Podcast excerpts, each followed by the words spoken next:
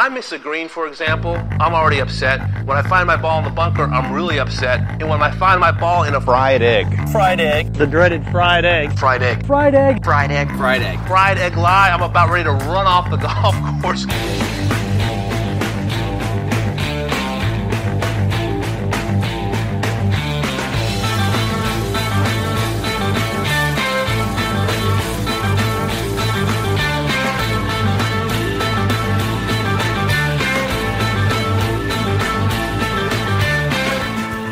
Welcome back to another edition of the Fried Egg Golf Podcast. I am your host, Andy Johnson, and today I am joined by singer songwriter Drew Holcomb. Uh, he is Drew Holcomb of Drew Holcomb and the Neighbors. He uh, they have an Americana band, uh, very popular band, and uh, I think he was in the Macy's uh, Thanksgiving parade. So Drew, uh, before that, joined uh, me to talk about golf. He is he's like as much of a golf nut as you could possibly imagine. Um, very into golf courses and traveling the world. So we talk about his career in music, um, his uh, what got him into golf. I think it's uh, always fun talking about these people that do uh, other creative aspects of life for a living, and then also play golf and and what draws them to golf. Um, so it was great chatting with Drew, and uh, I hope you guys enjoy this podcast and everybody had a uh, safe and, and fun Thanksgiving. So, without further ado, here is Drew Holcomb. Drew, I got to ask you. I mean, you're you're one of the rare people that spends more time on the road than uh, myself. You know, you're you're a touring machine, especially this year. And uh, what's the most memorable golf music day that you've had in your life, or a few of the most memorable, like where you had a, co- combination of, of golf and music? Yeah, well, I mean, obviously on the road I play all the time, so there's so many there's so many good ones. At this point, I've made a lot of friends around the country, so um, whenever I get to play somewhere and you know have a match and beat a friend anywhere on the road, it sort of like starts the starts the day with the win, you know. Um, this last fall, I got to play. Uh, you know, I get to play a lot of really cool places, um, but I'd never played Minikahda up in, in, in Minneapolis, and I went out there and had the best round of my year. And what was that was that was fine. It was a great golf course, great day. But I got to headline First Avenue that night, which is probably a top five most famous rock club in the country. Prince made it famous, and so that was a pretty banner day. You know, uh, go out, shoot the round of the year, then get on stage and you know, sold out room and have a good old have a good old night. So, but my favorite day I've ever had was uh, as a fan. I when I turned 35, I took a bunch of buddies. We went out to see Tom Petty at Red Rocks, but the the golfing crew, which was about half of the of the of the crew, we went a day early and did an overnight at Ballyneal. So you know had had a big night at Ballyneal on the putting green, played 18 holes, all that. Um, spent the night, got up, played 18, had a good match, drove a couple hours, went to a brewery, and then went to, you know, saw Tom Petty at Red Rocks. And this was about six months before he died. So I don't think, you know, I don't think I'll ever beat that as far as as a fan, you know. Um, I've had some pretty, pretty great experiences playing golf and then playing shows at night though. I mean, it's kind of the the uh, the uh the secret that everybody knows is that all of us musicians love to play golf. Yeah uh, you know, so we get to play a lot of great spots and meet a lot of great people. And I, uh, it's, it's definitely one of the things I, I had no idea. I mean, I mean, I wasn't even a golfer when I started playing music. So it's all been a big surprise to I, me. I got to ask, you know, you, you're into golf architecture, you're super into golf courses. Do you, you brought up two like historic venues is the feeling of before a show similar to like the feeling before you go play a great golf course at, when you play at one of those venues? Like do you do you get up? Like uh, what what's it like when you're playing music at a historical venue? And is it at all similar to the to the feeling golfers get when they get to go those places? Oh yeah for sure. I, I think that it's a lot of it's like what i would call just the ghosts you know? You're um when you're when you're playing a, a Ryman or, or a Red Rocks or Troubadour or I mean every, honestly every town in America has these rooms like we were, I was just talking to my manager about the spring tour and we're getting to play some really historic spots. We're playing the Fillmore in San Francisco. We're playing the 930 club in DC the Bowery in New York um, you know, the two nights at the Ryman and, and, and so on and so forth. And those nights kind of get circled on the on the calendar more than just any other show. And so it's probably how like it's probably how pro golfers feel when they're going to get to play Pebble or when they're going to get to play Augusta or you know how these amateurs are getting you know when they when the an event is at Seminole or college player. Like I'm a big, I went to University of Tennessee and they just got to play a, a, college invitational. I'm on their email list and all that. And at Cypress, and I'm imagining all those kids. It's not just another day. It's you know, it's a it's a magical spot, and I feel that same way as a, as a golfer. I think the difference is for me, I actually get a little more nervous playing a great golf course because I don't know if I'm going to do very well. Whereas at this point in my career with my band, I mean, every show is going to be an eight from like a professionalism standpoint. You know, I'm not going to get up there and I'm like, I don't, I don't get the shanks on stage. You know. Has anybody ever gotten like the the golf figure of golf shanks in music? Like, uh, what would that be? What would that even be? well, for sure, there's a couple of them. One, when you're in, let's say, Little Rock, and you say, "How you doing, Fayetteville?" Which that's happened to me. Now, to be fair, I had a three month old on the road with me, and I'd slept like two hours the night before. I have three kids, so you know they've they've they've seen a lot of that as well. And then forgetting words, which I do all the time. I forget lyrics often. Um, and then when you when your body gets tired and you can't hit notes, I mean that's pretty. That's like when you when you see people cancel shows. That's like the the music version of the WD. You know, it's like I, I need to go home. I can't sing, so definitely happens. Uh, so your reference you you weren't a golfer before you got into music. Um, what got you into golf? Really, it was music. I, I, I kept getting invited to play all these great spots, and I and and I had golf clubs. I had a pair of a set of Ping Eye twos. I mean, I, my lowest wedge was a pitching wedge, you know. And a couple things happened one year, probably 15 years ago. In the same year, I got invited to play Oakland Hills in Detroit. And I was in my pocket on 12 holes, just making a fool of myself. And then I just thought, man, I, I can't, I've got to learn how to play this game if I'm going to keep getting invited to these great spots. And then secondly, I got invited to play in a celebrity pro am and I was paired with, um, it was a celebrity pro pro am. So was, uh, I was with Harris English. I just met him and he's looking at my clubs and he's like, "You had a decent swing. Like, what what are we doing here?" You know. and I had this I had this lie. I'll never forget. I had a I had a lie that was I had hit over a bunker to a tight pin, and all I have is a pitching wedge. and he's like, "So let me explain to you. Like, this is impossible. You you can't do this anymore." And so those were a couple things. That was probably I don't know 2000. I don't know nine or ten eight to something like that. And then the other thing was I had I have two really uh, close friends here in Nashville that are really good players. One kind of is around a plus two, and the other's probably a two or three. And um, I just got tired of embarrassing myself, and so I just I just decided to get better. And the the road is a perfect uh, job for golf because I'm not asking my wife to go play while I'm home. I'm already out here. I'm already gone. So I might as well play golf, and I don't have sound check till four o'clock. So yeah, you work at night, so it's like uh, I work at night, so it's a perfect job for for somebody who wants to get into the game. I was going to ask, what what's your split on like golf on the road versus home percentage wise? How much more golf do you play on the road than at home? It's probably on an average year, it's probably 65, 35 road versus home. So it's it's pretty it's significant. Yeah. That's you know because I'm, I'm hung a lot. I'm hung a lot more than I am on the road. Uh, but and and the interesting thing to me too that's been fun is golfers love music, right? So I get invited. Let's say I get invited to go play somewhere in Dallas and have a good time. And you know, I always say I get invited the first time because of music. I get invited back because I play fast.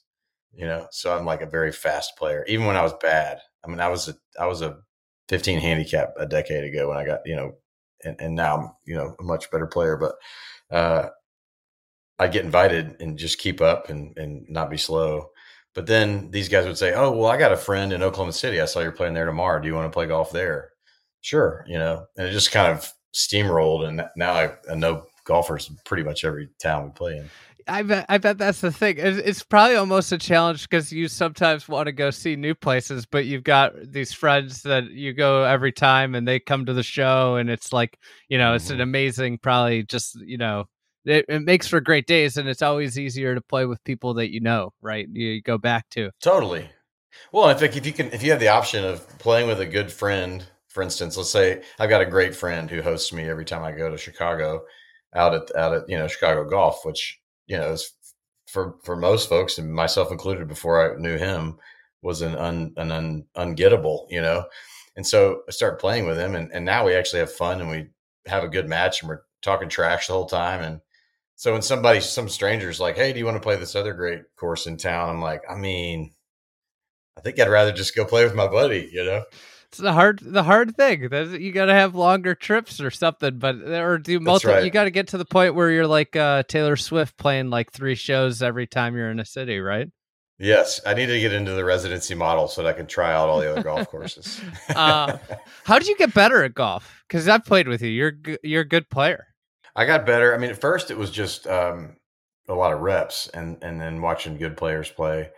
And then I got to be like a about a 10 or 11 and I joined a club here in town and was, you know, I was breaking 90 every once in a while and had, you know, streaky moments. And so I go I decided to get my first lesson. And so the guy's taking some videos with his iPad and he says, "Okay, so what's what's the goal? What, what do you what do you want here?"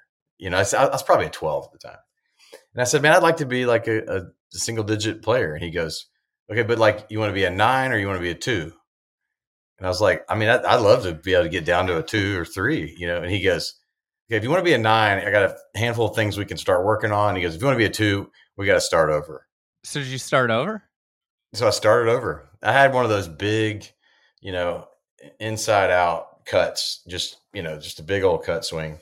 And he, he made me completely get rid of that and, and go to more of an outside in draw swing. And then the other thing that it really helped, I've, I've played a lot of golf with two PGA Tour guys in particular, uh, Scott Stallings and Kevin Kisner. And both of them have been very generous to basically turn every time we play into kind of a teaching round.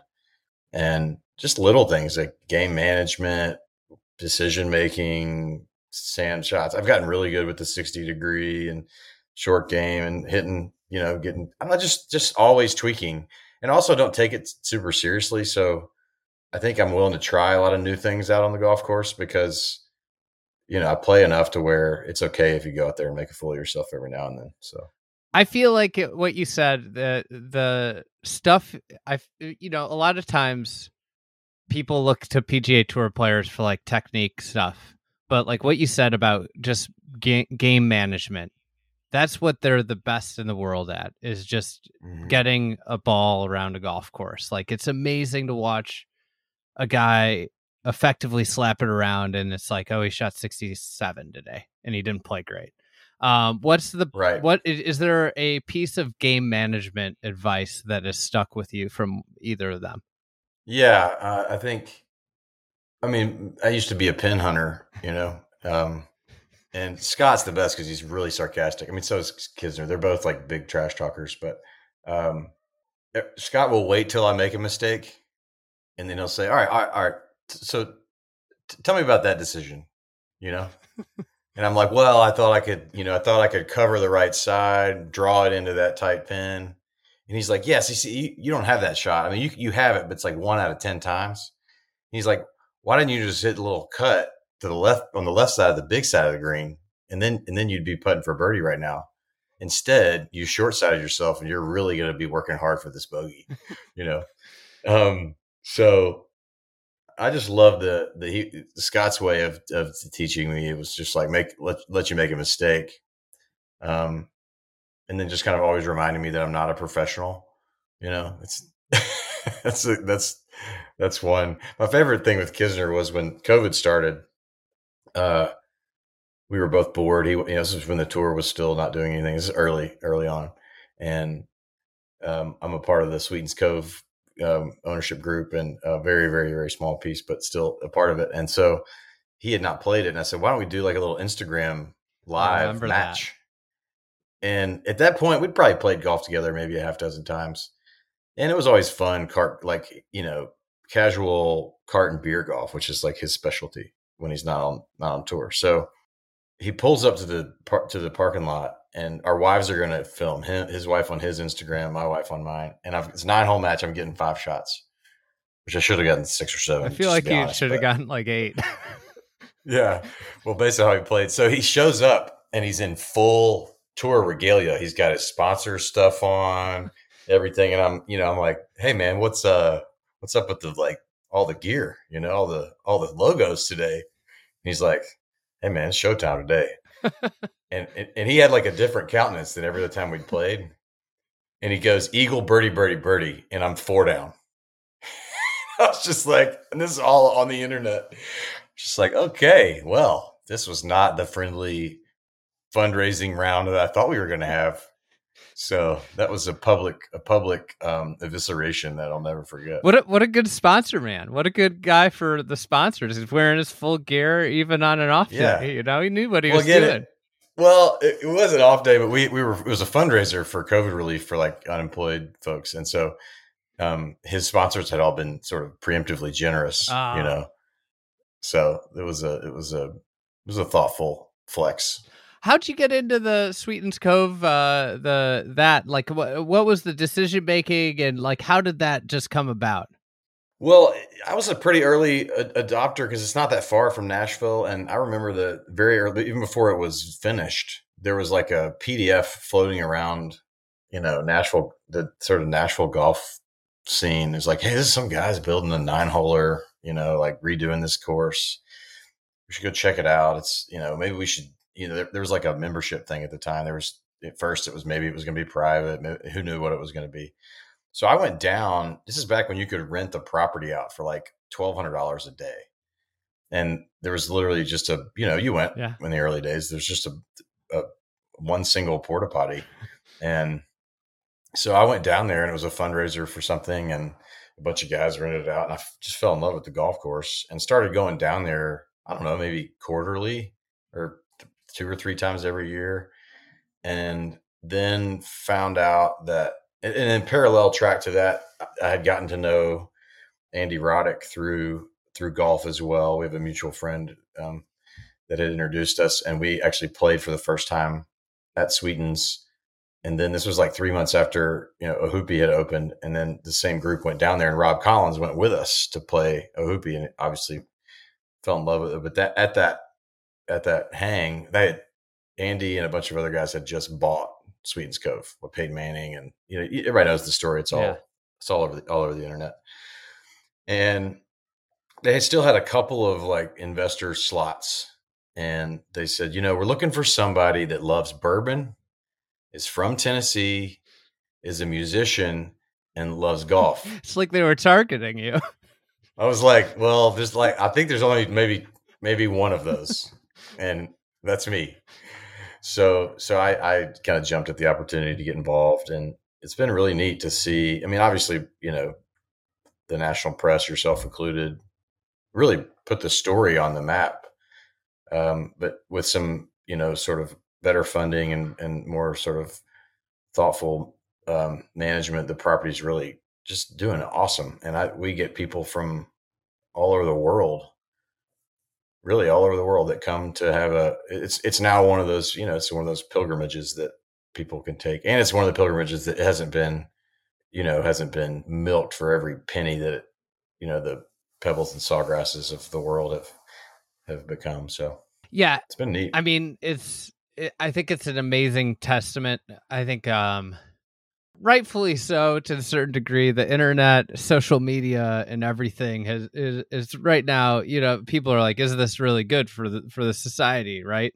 Um and a lot of different industries have changed but in terms of independent golf course ownership um the idea of a nine hole golf course in the middle of nowhere becoming a literal tourist des- destination across the world people coming like i mean people I talk to people that are like, I'm, you know, from England. I went to see Sweetens Cove. Like, it, it's just unbelievable that this nine hole golf course in the middle of nowhere that didn't have a clubhouse, didn't have like you know, still doesn't have a clubhouse, but has a little bit more. Yeah, I was going to say still, yeah, yeah, that's right. a little bit. I feel like it's a clubhouse now compared to what it was. Um, but like it became this like this destination place is an amazing thing from you know just the the fact of discovery that the internet creates. So for all the there are a lot of negatives i always fall back on things like that as like this is the positive because this golf course probably wouldn't have existed or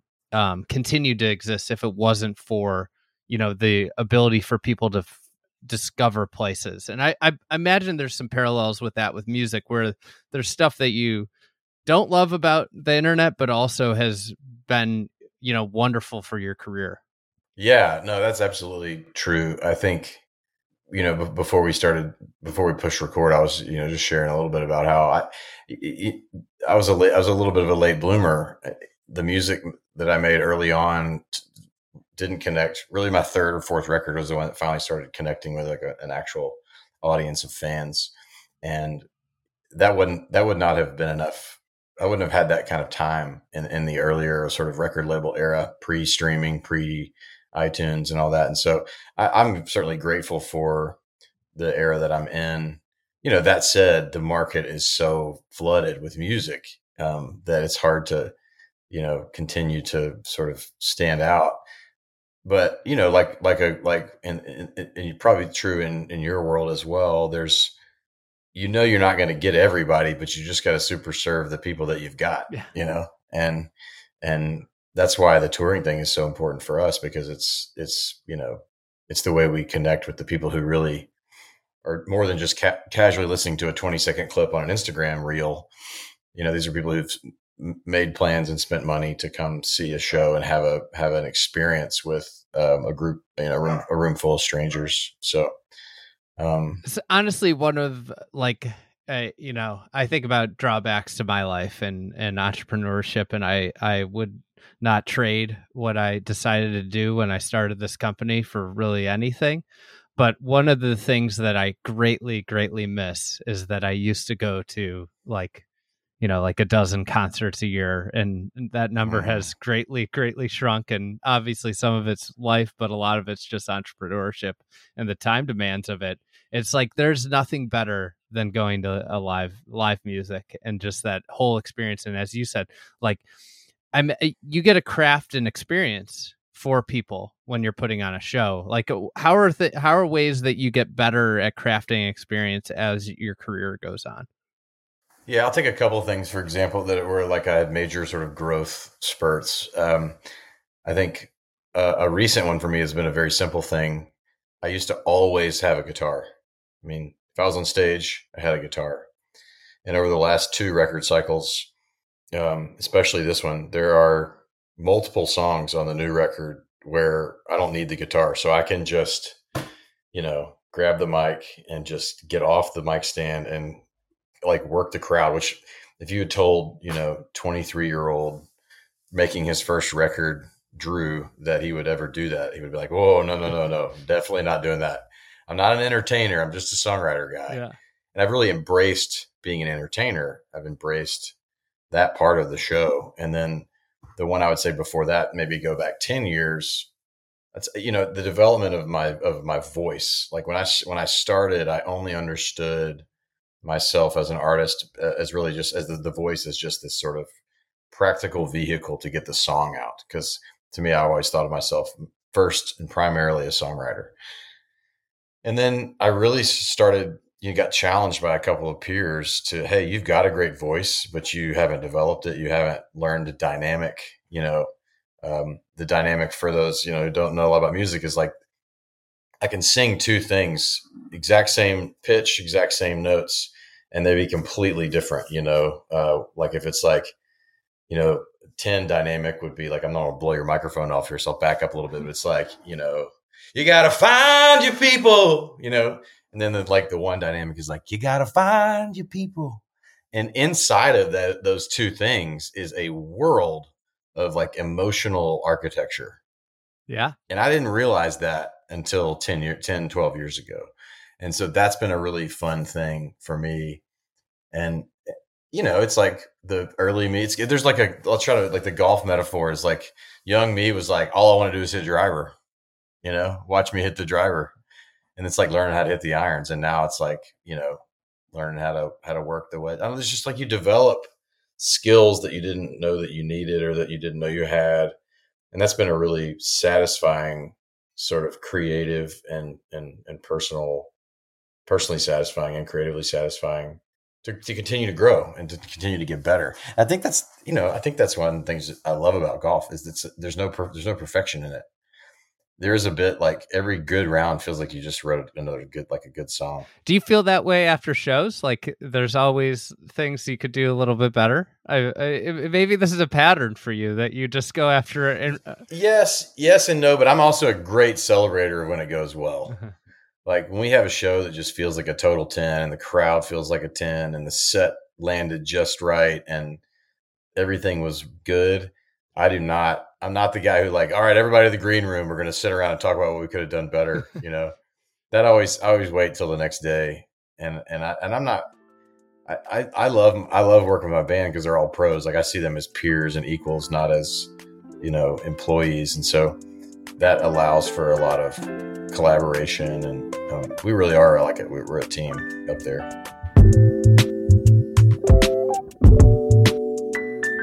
now for a quick word from our sponsor club champion. Right now club champion has as good of an offer as you will ever get from club champion. So if you use the promo code fried egg uh, you can get a $100 full bag fitting or a $50 uh, fitting of any type. So like irons wedges with any club purchase.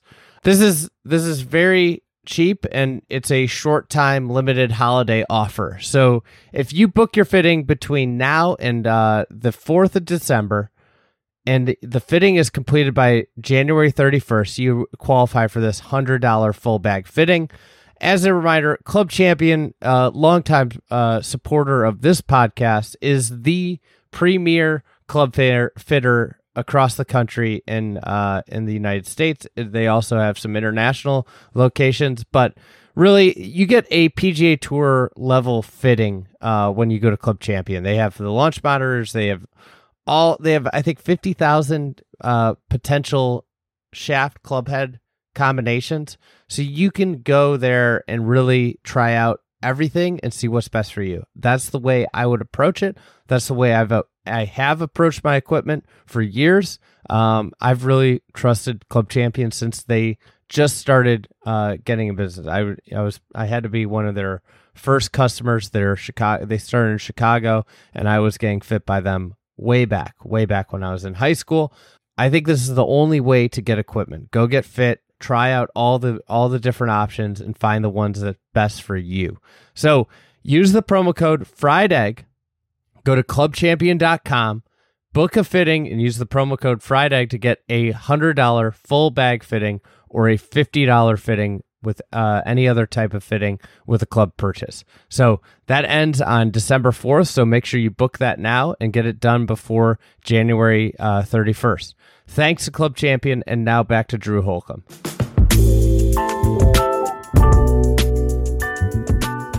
Have you ever thought of like golf courses as, as songs? And if you have, uh, have you ever thought that way? Could you give us some golf course to song comps?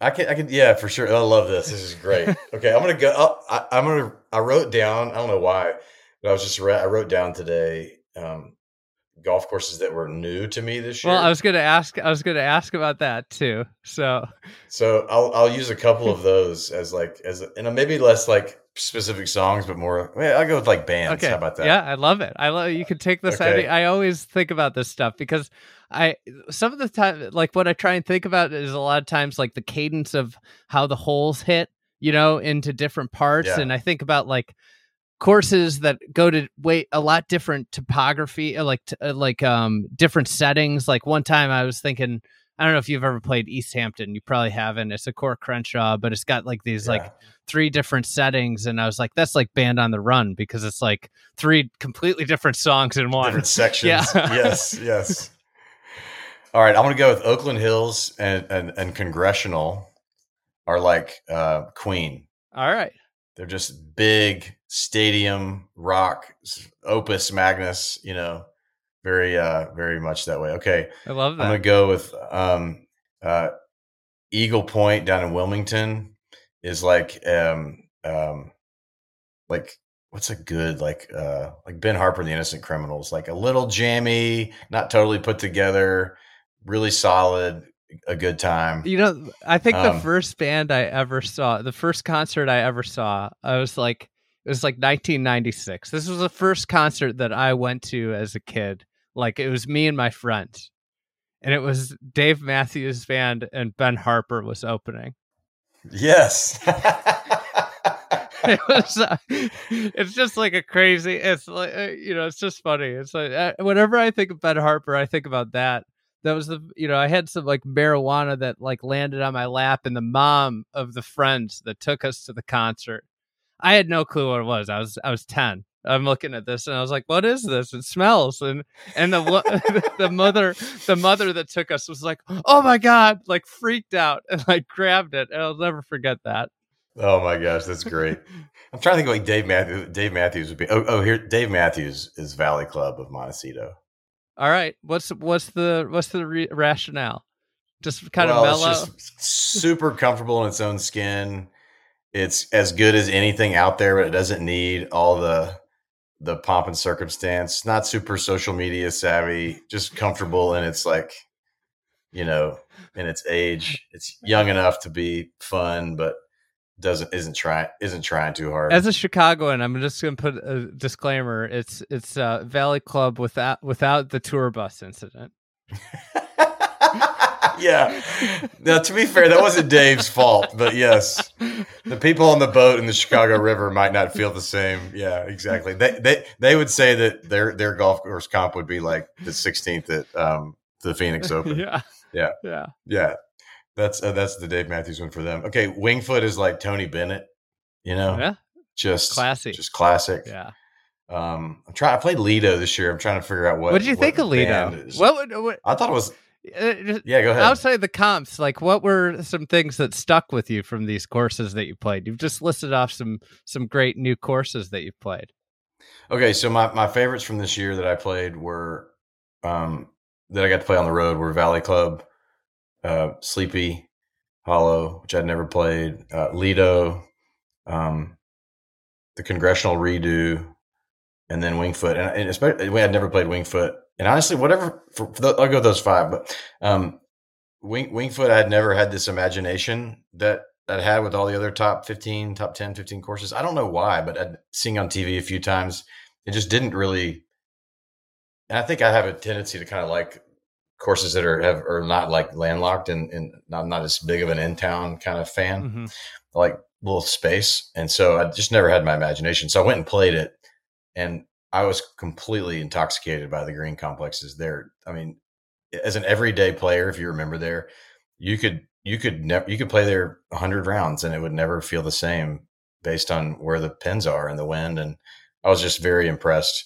And um, we played it from a distance that made it that was fun enough to where we could even if we got a little bit off the fairway, we had a chance at you know muscling it up. And but then you you know the bounce the bounce in the greens was nuts. Well, I think I think one of the underrated things about Winged Foot and like is like it's hard. It's hard to hit fairways, but like Mhm. honestly, like I think about rounds out there is like, you know, in a way, if you're if you're just talking about playing golf for fun, the idea of miss if you hit a bad drive, there's like an excitement level of like.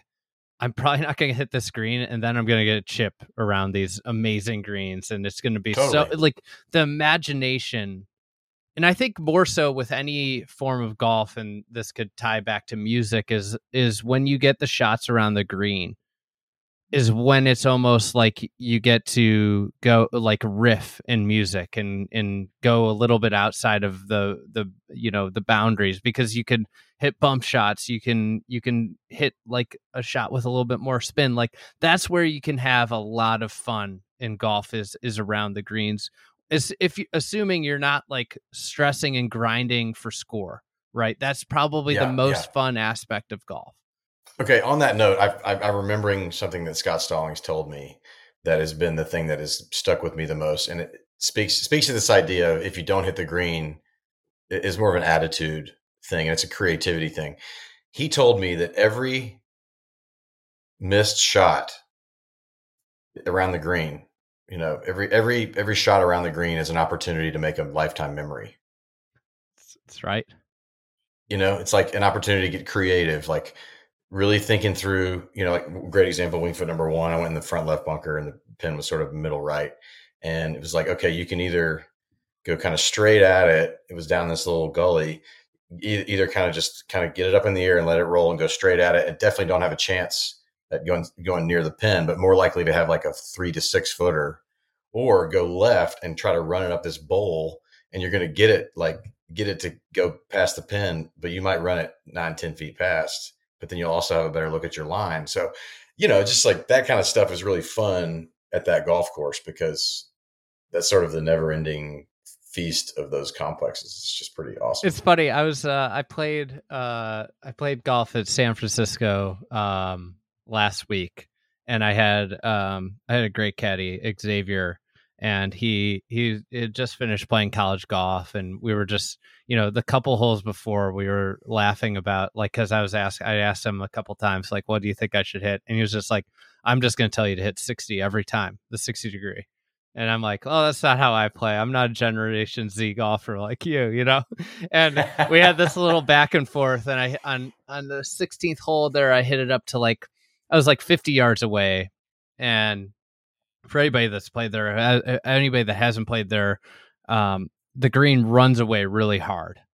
And you know, he was like, "You got to hit the 60 here," and I was like, "Ah, I'm gonna try something different." I pulled the I pulled out a nine iron and just hit this little bump and run that landed, you know, 20 yards short of the green and ran up. And it, I mean, it ran up to two, three inches. And he was just, he just like, all he could do was laugh. He was like, I would never have seen nine iron from here, you know? Yeah, I love like, that. And it's like, yeah. that's the thing that's so fun. And, and like, if I was playing in a tournament, I'm hitting a 60 degree there. But that's the fun of like, when you don't, when you're not really concerned about score it allows you to hit more shots and it develops your game in different ways. Um, and that's really the fun of of like great architecture, in my opinion, is like, God, is this a golf course that I could just walk around, never, never hit a shot from outside of 50 yards and have like the most fun? And that's generally what encapsulates my favorite golf courses is where there's so much interest at the greens like Winged Foot.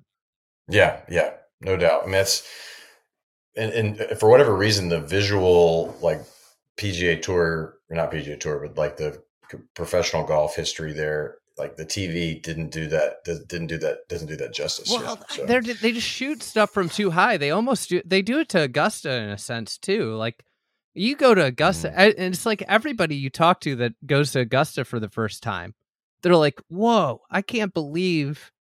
the greens and the land and it's like well it's because it's shot from terrible angles, right? It's yeah. I imagine you have the same thing happens when you're at venues and because you see certain angles always of venues, right? Like uh, I get excited when I go to a concert somewhere that I haven't been and I look at pictures and they're generally like the same pictures and then you get in the place and you're like, "Oh, like I didn't know it was like this," yeah. right? Yeah, well, and the sound too. I mean, everybody thinks that like, oh, I was front row at so and so, and you're like, it sounds like shit on the front row. it's like all you're hearing is like snare drum and like guitar amps, and you're like, go kind of near the middle by the sound guy, close your eyes, and that's what it's supposed to sound like. You know, that's good tip. So yeah, right, go right by the yeah, sound good guy. Tip. Get near the sound guy. Yeah, for sure. Um, all right, so I'll go to another one here. Uh, Sleepy Hollow just all of the sort of I it's one of those ones that's a little sort of okay is the is all the like internet speaking of good angles yeah like the the internet has made that the darling you know golf course of the ages for the last five years.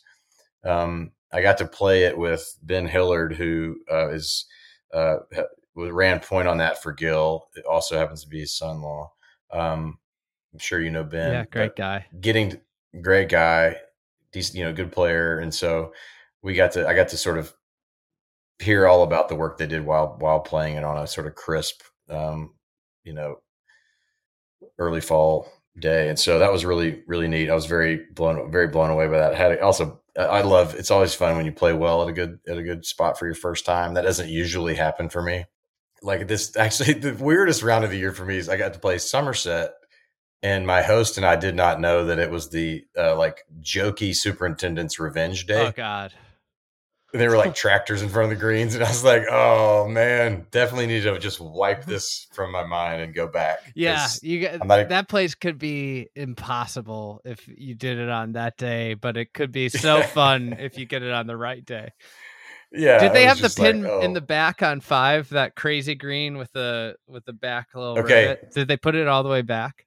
Yeah, they had it on the very little back of that little hill yeah. before the other hill, and then I can't remember what hole it is. Number whichever the the blind sort of tabletop punch bowl kind of green. I think it's number 3 mm-hmm. They had the the flag in the back left corner, but the cup was in the front right. it really was. I mean, you know, it's just it's a tough break for your first go around. totally, totally. Um, was completely blown away this year by the redo of Congressional Blue by Andrew Green. I had played it, I don't know, six or seven years ago maybe maybe longer, eight or nine years ago, and and you know it felt like a kind of a classic, like super tough test, but I didn't remember much at all. Went back and I mean, just a completely different golf course than than what he had when he started with. So that was really a special day to see that, just to, to see the before and after. I mean, honestly, gotta. I mean, it's an amazing thing to see that type of transformation because that mm. that one, I mean, they did so much work. Yeah, it's like yeah, it's a, I mean, it's different. not even the same place. Yeah, um, and then you know, Valley Club I loved because mainly one of the things I loved about it, it had this great West Coast culture vibe of just everybody with push carts and a lot of you know a lot of like nice fancy courses don't do the push cart thing at least not in the South. You know that's sort of frowned on here. I guess I don't know. It's just silly. Um, that clubhouse is amazing but, too. It's just like yeah, everything's just old, right? Mm-hmm. The eucalyptus trees and the, and the you know the golf course is insane. It's just a great, great golf course. Um, and then Lido, I found. Um, well, the group I was with got pretty. I was I was the low player, and again I was playing like a four, and and so the group got really aggressive. And we're like, well, let's play the oh, tips. Oh, you know, I was like, okay. First round, winds blowing 25 miles an hour. I mean, it ate everybody alive, myself included, you know. Um, I mean, the first, so time, first time around there, you have just no clue what's going on. No. And the fairway undulation is insane. It's really, really cool. Um, I think it's awesome. I, I, I, was surprised. I just I didn't I, I didn't do much research on it because I kind of just wanted to go in into it with a with no preconceived ideas. I was expecting, you know, because it was a Macdonald sort of template. I was expecting more of the templates than what there were, you know, there, which was which was cool. It was a surprise. I, I was, you know, I was expecting like, oh, there's going to be a very classic Biarritz hole, and there's going to be like a very classic Redan, and everything was a little different, you know. So it's definitely one that I, if somebody says, "Is it should you make a point to go, I would say absolutely, it's a must. Um, we didn't. It was a quick trip. I didn't. We didn't play the other two, but I have played those twice before. Um, but an incredible compliment to what those the the uh, Michael's been doing there, and um, you know, I, I, don't, I don't I don't know. It's a very unique. It's a very unique golf course. Yeah. Yeah. It's crazy golf course. I mean, it's it's insane. Um it's insane that it just started from like just dead flat sand to that. And it's totally. Like, I mean, yeah. it's so even more amazing to think that like a swamp on Long Island got turned into that, you know, and maybe right. maybe even a little bit more severe version of that right? I think like if anything they they tone they might have toned, toned down, down, a few things because of green speeds and because like they you know if they weren't sure on something they they kind of aired on a little bit softer because it's so extreme as it is. Um, what's on the uh, what's on the courses that you're dying to see list? Yeah, there's a lot of things. There's a lot of places that I want to see that are. I mean, speaking of the Raynor Macdonald, I really would love to see Mid Ocean. That's like that and Camargo Gotta get a show. the last. Gotta get a show in. Yeah, yeah, get a show in Bermuda. Anybody, anybody out there got a venue in Bermuda they want me to play? Um, Yeah, that's that's that's one that I've that I've, I'd love to see. I've never done any of the any of the Boston stuff, so I think that would be fun. I've like Myopia Oh, and Essex, God. and I mean, they got yeah, they got good new stuff too. That's the thing about Boston. There's so much variety. sandwich, yeah, yeah. there's so much variety, and the landscape is just so distinct, right? Where you have those rocky and, and sandy and the beautiful vegetation. I mean, Boston's an amazing area for golf. I love Boston. Yeah. I mean, you know, back to your neck of the woods. I, I, the, the, we were joking about the other courses in Chicago, but there are, I'd say, of the of the major sort of markets, that's the one that I have sort of underplayed the most, just because I've got this great situation at one particular spot that I haven't really branched out. So that's that's an area that I would love to go. And then I, I went to oh no, another one I went to, but it was actually la- it was technically 22, but um, I want to go back to Landmand. I was completely just bowled over by it. It's, the, it's, just, it's so bold and creative and unlike anything else in, in that I've ever played in the world. So I want to do that trip and go see like Cap Rock and if I can, or um, there's there's that's the hard thing now. And I think you and I were talking about this too with kids. I travel a lot for a living, so I don't actually do a lot of like, oh, I'm going to do a golf trip and plan these different spots. I am doing that next year for one trip. I'm going to Scotland with seven buddies, and and we're going to basically do just the north. We've done sort of we've done the trips where you try to get as many of the top ranked courses, and this time we're just going to camp out up in the Highlands and just play Awesome. up there. But besides that, I don't. I really just want to play a lot more golf at home next year. I, I I miss being around and playing, you know, in my own club here at Golf Club of Tennessee. I miss. I only got, you to got a Sweetens new, twice you got a year. new course next year too, right? Yeah, yeah, that's right. That's which is very exciting. Yeah, and actually got to Gil let me get up there and the excavator and dig out a dig out a bunker. So um, that was. I hope really you fun. find that bunker very often. Uh, just be fitting. I do want to go up there with a bucket of balls and just like really just dump them in the bunker and hit out of it. Just see what it's like. Uh, but yeah, I, th- I think there's there's there's always and, and that's an interesting thing too right now with all of the destination golf with what the Keisers are up to with the Cabot stuff, you know, Citrus Farms and you know the stuff going on New Zealand. I, there's a never-ending supply of opportunity and and not and, and not enough time or access. I mean, I, I know that I speak from like a very musicians are incredibly privileged in the golf space, and I'm very self-aware about that. That being said, I'm not going to give any of that privilege up. Yeah.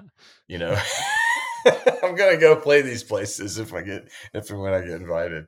But also, I, I my kids are getting into golf, and my daughter made like her first par this year and that was probably the most exciting golf moment for me because it, it sort of sparked this imagination about what my future might hold of playing golf with my kids and i don't know that's definitely pretty fun Yeah. Yeah. Your kids are getting to the age where they're they their golf potential. Are they showing interest? yeah they are they're not i wouldn't say they're like obsessed with it but they never say no when i invite them so that's we're at least uh Seems like You they just want to spend time with you. See, that's the that's Yeah. the back door into getting a kid that that's going to play a lot of golf, right? Um, yeah yeah well, well, before we get you out here, I got I got a bunch of uh of quick hitting questions here for you. yep All right, music on the golf course. How loud? What genre's best, and is it okay at all? it's definitely okay um i like just a good mixed playlist of like r and like classic r&b and um kind of new sort of alt pop weird stuff you know um but then i'm also cool with the guys who just love to play country music all day i mean volume i have one rule with music on the golf course. One spe- one one playlist is happening at one time in the foursome. When when there's like both carts are playing music and they're not the same i feel like i'm gonna die. It's like it's awful. And then the other rule is whenever i'm playing with somebody is just please don't play me. I can't be on the playlist you know so those are my two music rules People often ask me, "Do you ever listen to your podcast?" I'm like, "Oh God, no, no, no heck no definitely not Um, another question. This is this is a holiday season question. Is Christmas music actually good? You know, some Christmas music is actually fantastic. You're you've got a Christmas album. Yeah, we did. We did like 10 years ago and and I will say this about Christmas music. It is some of the most complex popular music ever made. And people are always like, you, you got a Christmas album, you come play by yourself? I'm like, no, I have to have my band for that. I can't I can't do that by myself. Not good enough. But all the like classic Sinatra, you know, Andy Williams, Nat King Cole, that stuff is awesome. There's also a pile of Christmas music trash out there that is the largest pile of trash in the music business. All right, top three Christmas albums. Mm. Okay, um, the the I mean, obviously the what's the the the Peanuts one? I'm blanking.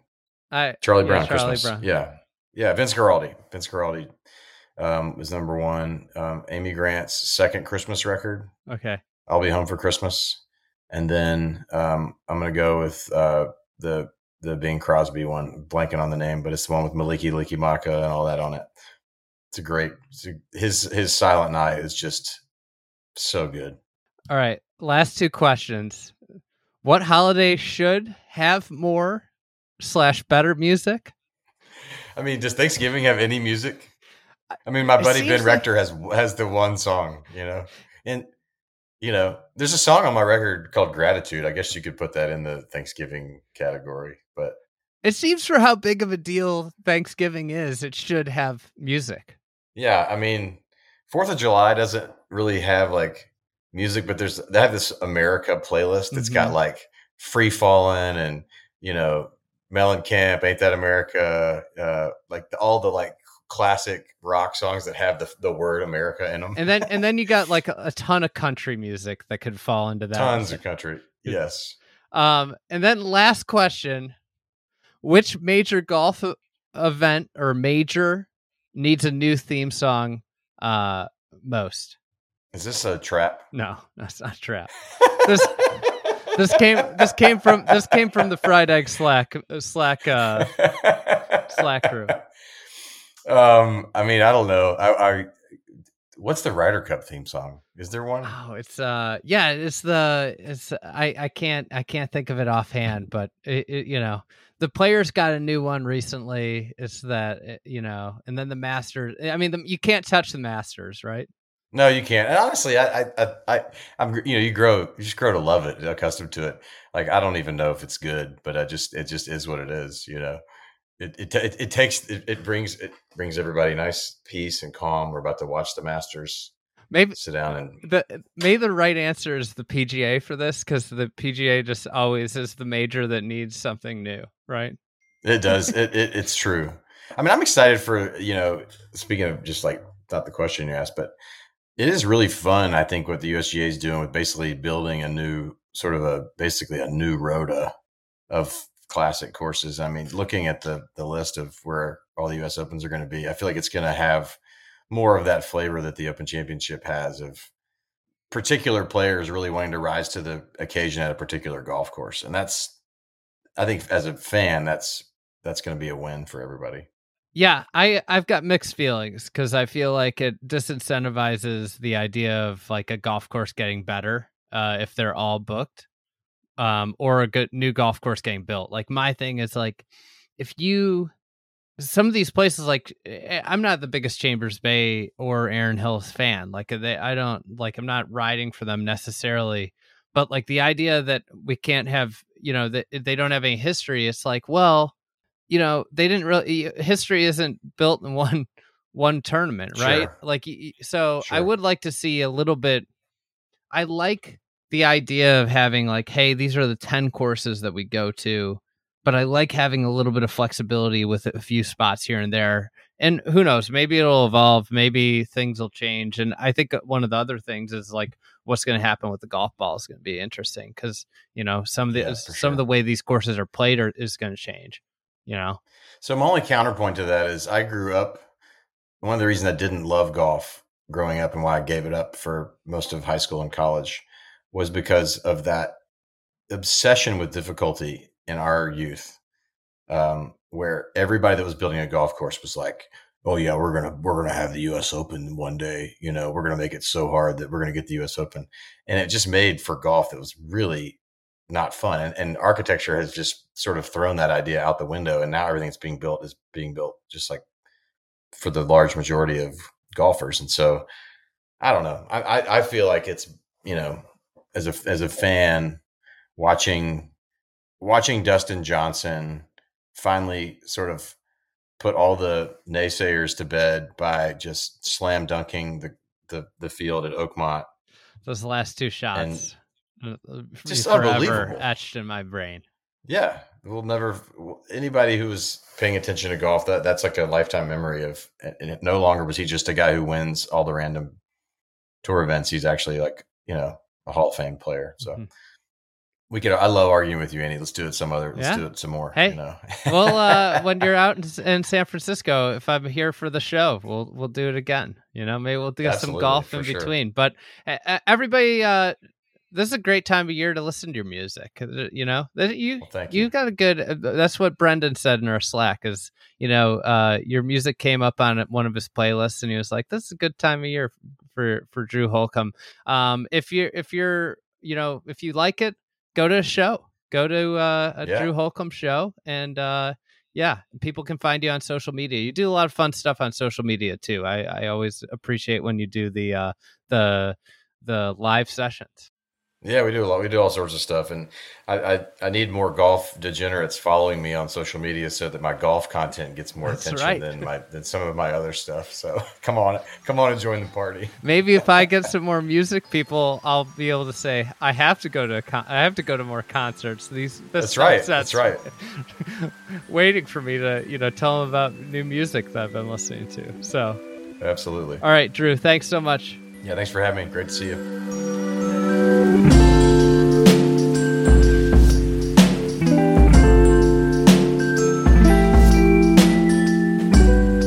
Thank you for listening to another edition of the Fried Egg Golf Podcast, and uh, big thanks to Matt Ruchis for editing and producing this episode.